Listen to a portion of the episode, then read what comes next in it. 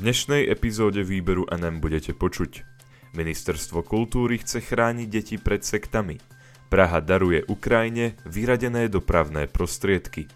Česko chce na Ukrajine otvoriť ďalší zastupiteľský úrad. Prajem vám príjemné počúvanie.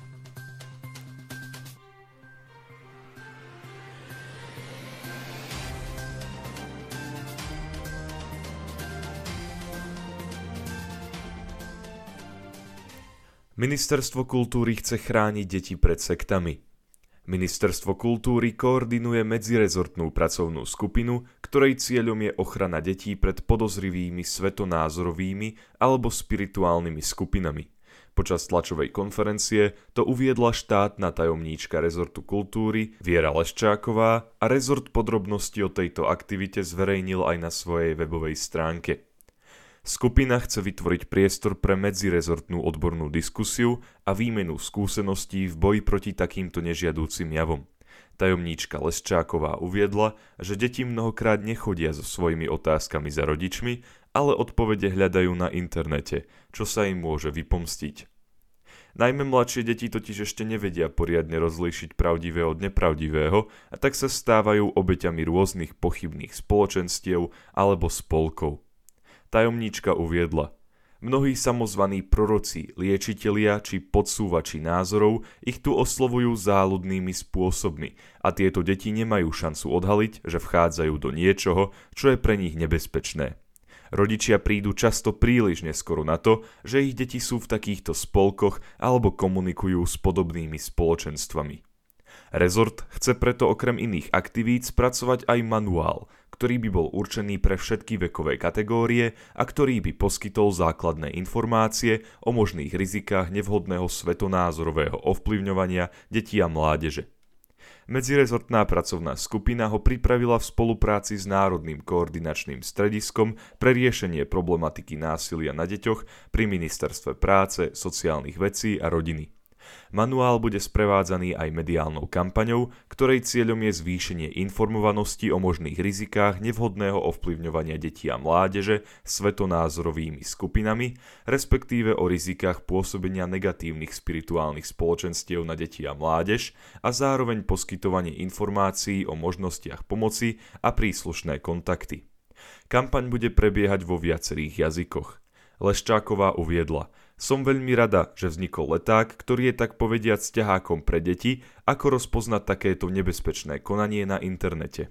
Je zároveň veľmi dobrou pomôckou pre rodičov detí a pre pedagógov, ako deťom osvetliť to, ako sa na internete vyvarovať tomu, aby sa nedali nalákať na veci, ktoré neskôr môžu ovplyvniť ich zdravý vývoj. Katarína Bartal z cirkevného odboru Ministerstva kultúry Slovenskej republiky upresnila, že kampaň nie je určená len pre deti, ale aj pre rodičov, ktorí si často nevedia rady, pretože k tejto problematike je dostupných iba málo informácií. Bartal uviedla. Náš informačný leták vznikol práve preto, lebo už dlhšie sme vnímali absenciu týchto informácií. Snažili sme sa don zahrnúť všetky dôležité znaky, ako rozpoznať nebezpečné spoločenstvo od bezpečného a aby bol nielen pre deti, ale aby aj dospelí, ktorí za deti zodpovedajú, vedeli s jeho pomocou vytvárať deťom bezpečné prostredie. Zároveň veríme, že letak je iba prvým krokom a že bude nasledovať vytvorenie metodickej príručky a vzdelávanie pedagógov v tejto oblasti. Riaditeľka Národného koordinačného strediska pre riešenie problematiky násilia na deťoch pri Ministerstve práce, sociálnych vecí a rodiny Mária Vargová uviedla, že je dôležité uvedomiť si, že aj na Slovensku sú mnohé podozrivé spoločenstva skutočne aktívne. Dodala, preto potrebujeme takýto informačný materiál, aby sme vedeli rozpoznať ich spoločné znaky, aby sme vedeli, s čím sa stretávame a aké následky to môže zanechať na deťoch. Na riešení tejto problematiky budeme participovať v troch úrovniach. Prvá je pomoc samotným deťom alebo ľuďom, ktorí sa nachádzajú v takýchto nebezpečných spoločenstvách, a to prostredníctvom našich poradcov na linke viac ako NIK. Druhou rovinou, v ktorej budeme pôsobiť, sú koordinátori ochrany detí pred násilím, ktorí pôsobia v regiónoch a prispejú k vzdelávaniu odbornej verejnosti v tejto oblasti a k distribúcii informácií. A treťou rovinou nášho pôsobenia je laická verejnosť. Rodičia, susedia, príbuzní, všetci tí, ktorí môžu rozpoznať nebezpečné spoločenstvo a pomôcť. Aj pre nich sú určené naše informačné materiály a kontakty. Praha daruje Ukrajine vyradené dopravné prostriedky.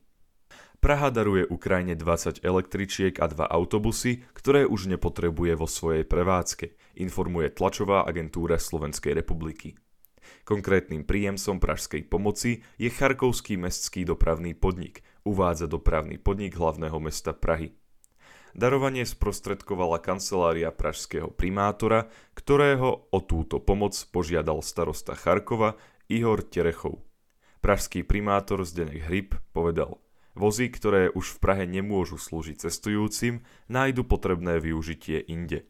Na Ukrajine bolo mnoho električiek aj autobusov úplne zdevastovaných z dôvodu invázie nezvaného ruského diktátora.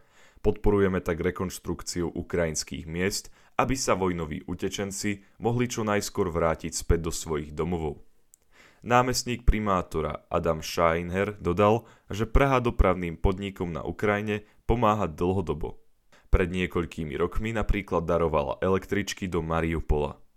Podľa pražského dopravného podniku budú pripravené električky slúžiť vo verejnej doprave v Charkove a autobusy v západoukrajinskom meste Chmelnicky.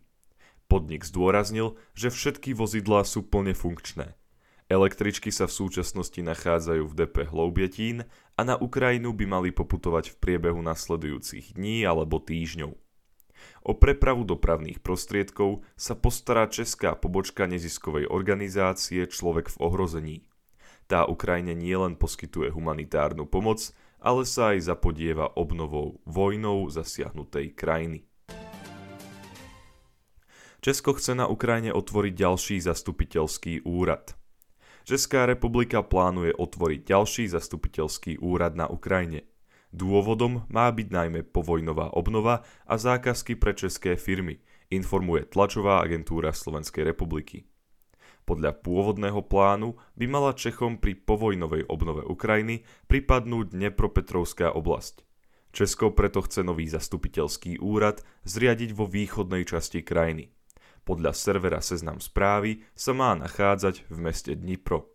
Český minister zahraničných vecí Jan Lipavský uviedol, v súvislosti s povojnovou rekonštrukciou Ukrajiny má ministerstvo zahraničných vecí záujem o rozšírenie diplomatickej prítomnosti v tejto krajine.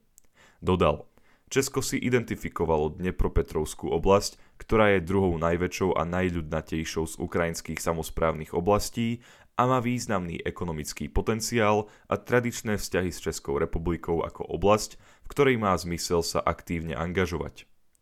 Z rozšírenia diplomatického pôsobenia na Ukrajine bude podľa neho mať úžitok aj český podnikateľský sektor – České firmy sa podľa ministra po vojne zamerajú najmä na energetiku, opravu škôl, dopravnú infraštruktúru, zdravotníctvo a likvidáciu ekologických škôd. O prvých kontraktoch sa údajne už rokuje. Tlačová agentúra Slovenskej republiky pripomína, že sa Dnepropetrovská oblasť nachádza na východe Ukrajiny. Susedí s Doneckou oblasťou, o ktorú Ukrajina bojuje s Ruskom už od roku 2014.